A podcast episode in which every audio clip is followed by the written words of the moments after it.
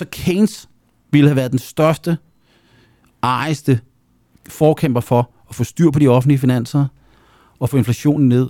Og derfor så er der behov for Keynes eller 1923.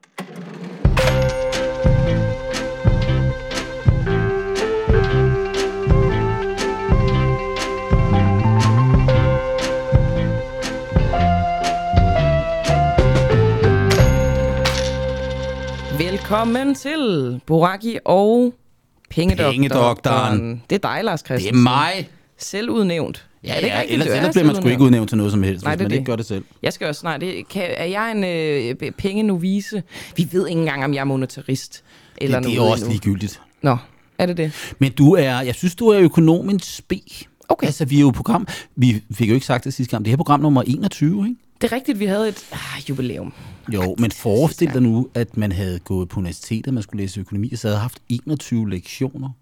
Ja, så havde man været stolt, tror jeg. det Jamen, ved så du bedre end mig. vel kommet igennem første semester, eller hvad sådan noget hedder. Ah, Men, men altså, så, ah, måske ikke helt, men, men øh, næsten, ikke? Men, men problemet er selvfølgelig, at det har været lidt spredt fægtning ud over forskellige grene af økonomien. det må man sige. Men vi har talt meget af det, vi kalder makroøkonomi i dag. Mens jeg cyklede på min cykel herover, så øhm, var der et spørgsmål, som føltes meget presserende inde i mig. Fordi jeg har en enormt dårlig hukommelse, men nogle gange, så husker jeg lige pludselig på ting. Og det, jeg huskede på på min cykel, det var, Altså ikke At- dig, der er 51, det er mig. ja, det er rigtigt, men jeg tror, du er skarpere i hukommelsen, jeg er. Måske. I hvert fald så huskede jeg lige pludselig på, at øh, radikale jo øh, pressede, væltede, bad regeringen om at udskrive valg før tid. Ja. Og det var jo grunden til, at vi havde valg i oktober, og øh, der var folketingsvalg den 1. november, og så videre. Det, som der var mange, og også mange prominente personer, der var ude og kritisere, det var, det er så uansvarligt af radikale, for vi står i en gigantisk økonomisk krise, og vi står i en sikkerhedspolitisk international krise, og verden brænder sammen, og det er det mest uansvarlige, man kan gøre, at sætte øh, folkestyret ud af drift i først øh, 3-4 uger under valgkampen, og dernæst de regeringsforhandlinger, som man med rette forudså, kom til at vare rigtig lang tid. Og så var det bare, at jeg kom til at tænke på, fordi nu er vi inde i tredje uge af Ja, det er regeringsforhandlingerne. ikke? Og øh, valgkampen tog også en måned. Har det gjort stor skade, at vi ikke har haft en regering? Og nu kan vi øh, skralde resten fra, og så måske sige rent økonomisk, at Danmark kørte i sænk, fordi vi ikke har haft en øh, stabil hånd på rettet, eller hvad det nu er. Jeg plejer at sige, at når, man nu, øh, når der nu kommer sådan en politisk nyhed, som alle gør til noget kæmpestort, så skal man ikke kigge på aktiemarkedet. Så skal man ikke kigge Jamen, på så skal man lige kigge på aktiemarkedet. Hvis aktiemarkedet har bevæget sig mindre end 2% i den ene eller anden retning, så er der ikke sket noget. Markedet bedømmer ligesom, hvad der sker. Nu kan man selvfølgelig sige, i forhold til Danmark, så er dansk økonomi, men det fortæller jo så også noget. Jo en meget lille, åben økonomi, det vil sige, at vi eksporterer en masse ting, vi importerer en masse ting, der er en masse af kapital, der strømmer den ene og den anden vej. Det meste af vores pensionsopsparing er købt af obligationer og aktier i andre lande, ikke i Danmark, osv. osv. Og derfor kan man sige, at mm, der er en tendens til at overgøre, især hvis man kommer meget på Christiansborg, hvilket jeg ikke gør, men jeg gør, gør det nok mere end de fleste, men hvis man kommer på Christiansborg, så er der sådan en idé om, at al verden drejer sig om Christiansborg, og hvis det ikke fungerer på Christiansborg, så går verden under. Men ude i virkeligheden, der er virksomheder, der producerer, og som helst er fri for, at Christiansborg har noget som helst at mene om det ene eller det andet i den ene eller anden retning, og som helst bare vil have sikkerhed. Altså, for 90 procent af de partier, der er i Folketinget, så overvejende grad, så støtter man jo de rammer. Mm. Og det kan man sige, så er det bundet, og det er jo et ekstremt sundhedstegn. Øh, det betyder så også bare, at politik kommer til at handle om alt muligt andet. Øh, fordi der er nogle regler, der binder den der økonomiske politik til at være nogenlunde fornuftig. Nogenlunde. Og øh, derfor så kan man sige, når de der regler de er på plads, og politikerne sådan set ikke laver noget, så generer de ikke nogen. Så skaber de heller ikke usikkerhed, vel? Fordi noget af det, som jo skaber en utrolig meget usikkerhed, som har været, været historien de sidste øh, snart tre år, det er jo, at især fra regeringssiden har man hele tiden lavet udmeldinger om, nu vil man lave den pakke, nu vil man gøre det, nu vil man hive det. Og hvis jeg sidder og virksomheder skal træffe beslutninger, så kan jeg ikke lide de udmeldinger, fordi det skaber et usikkerhedsmoment. Og øh, nu er den usikkerhed jo væk, så længe der ingen regering er. Så, så øh, det er klart, at...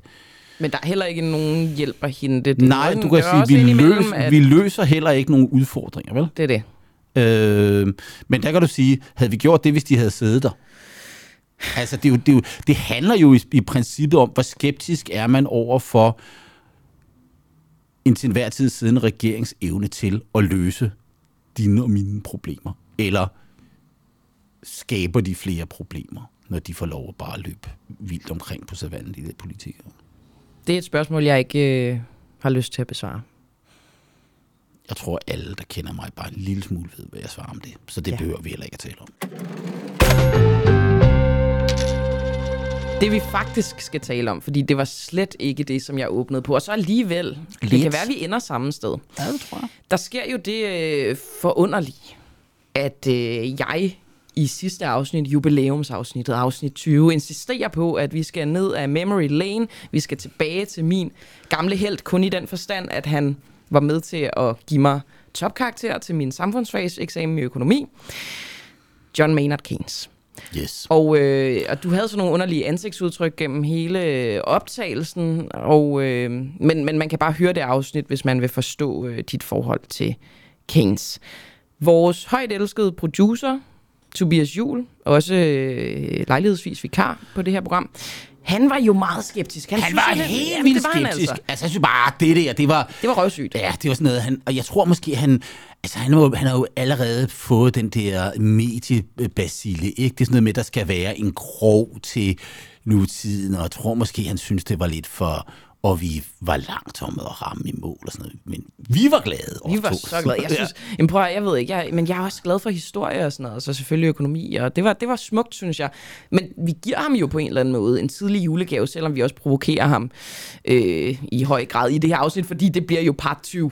Ja, Keynes. vi gider da ikke at stoppe med at tale om Keynes nej, lige nu, bare fordi at Tobias synes, at det var kedeligt. Han kender os jo meget dårligt, ikke? Vi kan jo godt lide at provokere os, og yes. selvfølgelig skal vi lave en toer. Men han får den tidlige julegave, som hedder vi kommer i det her afsnit til at bruge Keynes på en anden måde. Ja, og jeg tror måske også, vi vil afsløre, ja, det bliver helt klart, at når folk, jeg kom jo til at sige, at General Theory var, hvad?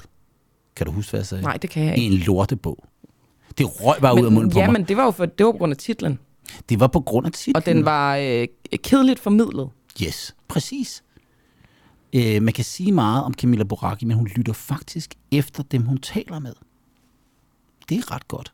Som journalist er det. Ja. Øhm, men ja, hvad vil du sige med General Theory? Jeg vil, jeg vil sige, at... Øhm, og jeg tror måske også nogle gange, der må sige, jamen, altså, det der, det er sådan nogen, der tænker på en måde, og de kan ikke lide, og det er Keynes øh, mod Milton Friedman, eller dem og dem, og så propper vi også nogle politiske markader på. Og så, øh, så kender man mig jo dårligt, fordi så ved man jo ikke, at jeg ret glad for noget, det Keynes har skrevet. Så jeg mener bare, at vi skal bare fortsætte jo. Og det gør vi så, men ikke med General Theory. Nej. Vi, øh, Fordi vi... at øh, grunden til, at vi ikke skal tale om General Theory, det er jo, at vi kan lige må tale om General Theory. General Theory er skrevet i 1936, og den er skrevet, skrevet 35 ud i 36. Og øh, en bog af sin tid. Og er en bog af sin tid, altså på et tidspunkt, hvor der er deflation. Der er masser af arbejdsløshed. Og hvis vi kigger ud over Europa lige nu, så har vi historisk lav arbejdsløshed og inflation. Det vil altså sige præcis det modsatte af, hvad situationen var, som det Keynes skrev om i 36. Og derfor vil man sige, så er det måske ikke det mest relevante sted at sige, men i 1923, der var inflation og ikke nødvendigvis arbejdsløshed det største problem. Der var faktisk meget høj inflation og stigende inflation, og man havde haft et krigsperiode under en første verdenskrig, hvor man gået fra et stabilt sådan pengepolitisk regime, man havde guldfod i alle lande, og det bliver så suspenderet under Første Verdenskrig, og inflationen skyder op alle steder, og man kan ikke rigtig finde ud af, hvor man skal hen. Og i lyset af det skriver Keynes den bog, du sidder med i hånden. En regering kan overleve i lang tid ved at trykke penge. Det vil sige, at den kan på denne måde sikre kontrollen over de reale ressourcer, ressourcer, der er lige så reale som dem, der opnås ved beskatning. En regering kan overleve på denne måde, når den ikke kan overleve på nogen anden måde. Det er den form for beskatning, som offentligheden har sværest ved at unddrage sig, og selv den svageste regering kan håndhæve, når den ikke kan håndhæve andet. Altså, det er så smukt. Altså, ved du hvad, jeg, jeg, det kan godt være, fordi jeg læste det op, ikke? og jeg gjorde mig meget umage. Så du, jeg ja, lavede ikke en eneste fejl. Ja, jeg er nej, faktisk du meget god rigtig god 12 Men, men 12 øh, person. Øhm, det, du bliver simpelthen nødt til lige at forklare det. Det, det som øh, Keynes siger her, det er, at når man normalt så, når regeringen skal finansiere sine udgifter, så beder, så for, beder de folk om at betale nogle skatter. Og øh, det gør man, øh, det er den normale situation. Og nogle gange så kan det gå lidt dårligt for økonomien, så kan man måske udstede nogle statsobligationer, så låner man nogle penge ind, så det går bedre i økonomien. Men der er nogle... Altså det vil sige, man får flere penge ud i samfundet, eller hvad? Nej, Nå, det kommer vi til nu.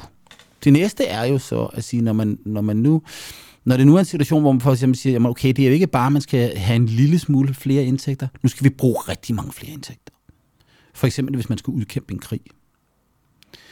Og husk det her, det jeg skrev i 1923. Øh, hvor man har lidt krig på hjernen. man er stadig meget re- relativt påvirket af, af, af, Første af første verdenskrig. Og første verdenskrig er jo finansieret på den måde. Og øh, hvis vi nu trækker det op i nutid, så kan man så sige, jamen altså, vi, har lige, vi, vi er sådan set i gang med tredje år i gåsøjne i en krig, hvor normaliteten er suspenderet i store dele af verden. I hvert fald i den vestlige industrialiserede verden. Både Du Europa, snakker corona. jeg taler corona efterfulgt af Ukraine-krigen. Øh, krigen. og det, der jo sker, det er, at vi, vi ser det i Danmark, vi ser det i Europa, vi ser det i USA, vi ser det i Kanada, vi ser det i Australien, New Zealand. Regeringerne siger, der er jo ikke nogen steder, der er ikke nogen, altså nu lukker vi hele landet ned. Men der er jo ikke nogen steder, hvor man annoncerer, at vi bliver nødt til, fordi vi lukker hele landet ned og skal finansiere noget, nu laver vi skatteopkrævning. Det gør man ingen steder så kan det også godt være, at der var nogen, der var blevet sure over de der nedlukninger. Så vi skal gøre noget, som øh, ingen bliver sure over, men vi lukker det hele ned, og det skal alligevel finansieres. Så kan vi selvfølgelig udstede nogle statsobligationer. Det sker selvfølgelig også i meget høj grad. Og det, der så gør, det er, at man så siger, men okay, hvis vi nu udsteder en masse statsobligationer, så er der måske ikke nogen, der vil eje alle de statsobligationer, så skal renterne begynde at stige. Men hvad nu, hvis vi kan få nogen til at købe de statsobligationer, som selv, der køber dem uden at spørge? Uden at spørge. Altså uden at blive sure. Uden at spørge om højere renter. Sådan nogle hedder centralbanker, nationalbanker. Så hvis man nu siger, at nu, øh, nu bryder verden sammen, øh, vi skal bruge nogle penge, vi udsteder nogle statsobligationer, man siger til centralbankerne, I skal trykke nogle penge, og så skal for de penge, der køber I de statsobligationer, vi har købt. Det var det, man gjorde i USA, var det ikke det? Det var i høj grad det, man gjorde. Det gør vi også i Europa. Vi gør det bare ikke så direkte. Det er ikke sådan med, at finansministeren i Tyskland lige ringer til ECB-chef Christine Lagarde og siger, vi har lige udstedt nogle statsobligationer, kan I ikke købe dem? Men sjovt nok, så sker det jo parallelt. Og det, der også sker, det er, at man siger, de der målsætninger, vi har, både på finanspolitikken, som er en del af af de regler, som vi har i EU, som begrænser underskud på budgetunderskud og gældstiftelse og sådan noget, det suspenderer man.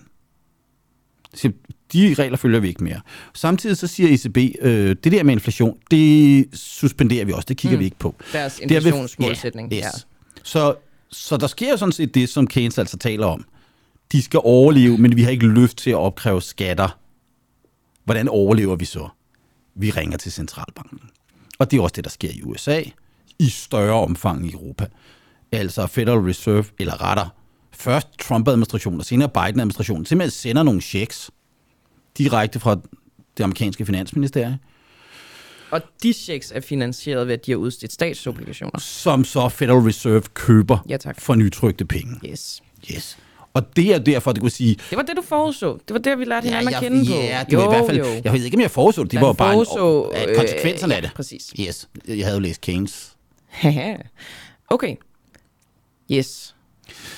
Yes, og så, så, så, så, så når, han, når han taler om det her, så synes jeg jo sådan set, der, det, er en, det er en vigtig pointe, at, at, at komme i tanke om, fordi prøv at lægge mærke til, at det vi er i lige nu, når vi taler om inflation, og når vi taler om det, der sker lige nu, så er det lige nu, så er det eneste, vi fokuserer på, det er en krig i Ukraine, det er et eller andet. Der kan godt være, der er nogen, der siger, at pengepolitikken har været for lempelig, men vi glemmer hele forhistorien af det her tre års suspendering af finanspolitiske regler og pengepolitiske regler, og at man i virkeligheden har været i den her krigssituation i tre år, hvor at regeringer og centralbanker har været meget optaget af at fortælle verden, de, de regler, vi opfyldte, de, de gjorde vi ikke. Og i starten, der kostede det ikke noget, vel? Og det gjorde det måske ikke, fordi på samme måde som under 1. verdenskrig, hvor man indfører pris, eller, eller indfører rationering, altså man, man regulerer priser, så de kan ikke få lov at stige, og det gør vi også under 2. verdenskrig, så har vi jo sådan set lavet en eller anden form for øh, øh, rationering, også under den her coronaperiode, i form af, at der var visse butikker, der ikke måtte være åbne, der var restauranter, man kunne ikke ja. rejse, og alle mulige andre ting. Noget af det også, kan vi sige, selv, øh, selvvalgte restriktioner, fordi folk er bange, men, men processen er den samme. Offentligheden er så vant til at tænke på penge som den ultimative standard, at når priserne begynder at stige i det, de tror, at stigningen skal være midlertidig, har de en tendens til at hamstre deres penge og udskyde indkøb, med det resultat, at de holder en større mængde penge af real værdi end før. Det her havde jeg svært ved at forstå. Det kunne jeg ikke forstå. Prøv at høre, det første, der står, det er, at øh, kan du huske, hvad øh, centralbankerne, da inflationen begyndte at køre op i 2021, ikke i 2022, lang tid før corona, kan du huske, hvad det var, de alle sammen sagde? Nej. Det er midlertidigt. Kan du huske det? Det var først noget med et skib, der lå på tværs i Suezkanalen, rigtigt, og så var det et eller andet mere. Det var, det var, det var, det var midlertidigt. Inflationen ville snart falde tilbage. Det var, det var centralbankerne, det var Federal Reserve og ECB meget ivrige efter at fortælle offentligheden, the public, som... Men hvis det er midlertidigt, det er det, jeg ikke kan forstå, hvorfor skulle det så få folk til at holde på deres penge, hvis det er midlertidigt? Lad så er der jo ikke nogen far på færre. Hvis nu, at jeg trykker nogle penge, inflationen begynder at komme op, men jeg har levet i en verden, hvor de sidste 30 år, der har været prisstabilitet. Der har priserne ikke steget, eller pris, de er steget langsomt. Ja. For de fleste mennesker, så har det været som om, at priserne overhovedet ikke er steget. Præcis. Lige pludselig stiger priserne ret meget. Så siger de, okay, hvis, hvis, hvis, hvad sker der, hvis du siger, at øh, jeg skulle egentlig have købt en bil nu, men lige pludselig er den 30% dyrere. Ah, så vil jeg vente, fordi jeg tror, det er midlertidigt. Yes, den falder. Du hårder penge, det vil sige, de penge, du har fået i hånden, ekstra, som er blevet trygt, dem holder du bare på. Og det det, Keynes han siger, det er, jamen når... Men det giver jo ikke mening, fordi priserne vil jo ikke falde. De vil jo bare holde op med at stige så kraftigt. Ja, det er kun fordi, du ved det der, ikke? Jo, det er, det er fordi... noget, jeg først har lært. Der skal jo deflation til, før prisen til stedet falder. Præcis. Så det er jo idiotisk. Ja, men ikke i den verden, du er i 1923. Fordi i 1923, der har vi guldfod. Eller før, før Første Verdenskrig har vi guldfod der var det så sådan, at hvis priserne steg et år, så ville de falde næste år. Der var prisniveauet stabilt. Der var inflationen 0 i gennemsnit over tid. Men hvis den er 2%, så er det klart, så, og den så og, men, men det vil jeg godt lige komme tilbage til, lige præcis den der pointe. Okay. Du er ved at blive for dygtig, Camilla. Ikke? Sådan er det med mig. Ja, det er det. Men, men det han jo siger, Keynes, det er, og vi, jeg synes tit, man hører det, at når inflationen kommer ned, ja så, læg mærke til, hvor mange der stadig op for det, det som, så bliver alle priserne lavere igen. Præcis. Nej, det gør de ikke. Nej. De holder bare op med at stige. De bare ikke med samme ja. acceleration, så ja. at sige. Og, og, og, og, og, så det er det, Keynes pointe er her, men i, han siger, folk bliver snydt mm-hmm. til at begynde med. De mm-hmm. bliver snydt til, der er blevet trykt nogle flere penge, den der stigning, der er nu. Så kom, og interessant nok ikke, centralbankerne havde meget travlt med at fortælle, det er midlertidigt, det er midlertidigt, ikke? og ikke rigtig betone, at ja okay, og der er da slet ingen, der har betonet, at prisniveauet ikke vil komme ned, vel? Selvom det måtte de i hvert fald vide.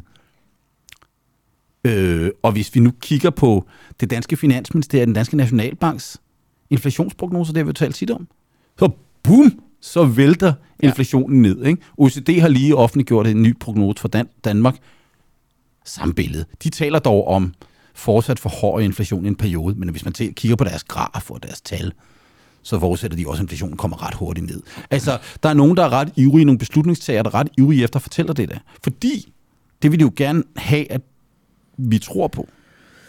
Fordi ellers sker det næste, og det er det, der står i det næste tekststykke. Jamen, ja, jeg må ikke lige hurtigt jo. lave et ophold. Jo, altså, det skal du da. Hvordan kan de have interesse i, fordi hvis det Keynes siger er rigtigt, når forventningen er, at det er midlertidigt, og man så tror, at priserne vil falde, så siger han, så hamstrer vi vores penge, fordi vi venter med at købe den skide Yes. bil der. Ikke? Og det kan man sige Men hvordan kan det være godt? Hvordan kan... Øh, Ja, øh, hvad er effekter af det der? Det, hvis man går tilbage og lytter til vores afsnit 1 og 2 om inflation, så betoner jeg, at der er efterspørgsel efter penge, og der er udbud efter penge. Altså hvis vi trykker nogle flere penge, så kommer der, så udhules værdien af penge. Mm-hmm. For en given efterspørgsel efter penge. Men hvis vi nu trykker penge, og folk så samtidig siger, at jeg beholder bare de penge, jeg bruger dem ikke, fordi den inflationsstigning, der har været, det kommer jo ned igen. Så der er ingen grund til at bruge pengene nu, mm. fordi priserne kommer ned igen. Og det er faktisk, hvis vi kigger på det, der hedder pengenes omløbshastighed, som er forholdet mellem økonomiens størrelse og pengemængden, så er pengenes omløbshastighed, også kaldet velocity, faldet meget kraftigt, både i USA og i Europa. Da man startede med at trykke penge, så var der blev altså trykt penge, men det blev ikke automatisk omsat til højere priser med det samme. Tværtimod så vi, at folk bare holdte på flere pengene. kontanter. Og det er jo sådan set det, Keynes han siger præcis der. Og det er den første fase, det er 20. Det er i virkeligheden det, der sker i to, eller 2020. Okay. Du har lyttet til den første del af programmet Borakke af Pengedoktoren. Bliv medlem nu og hør den fulde version af det her og alle de andre afsnit. Gå ind på nuafhængig.dk. Det koster 59 kroner om måneden, og det tager kun to minutter. Tak fordi du lyttede med.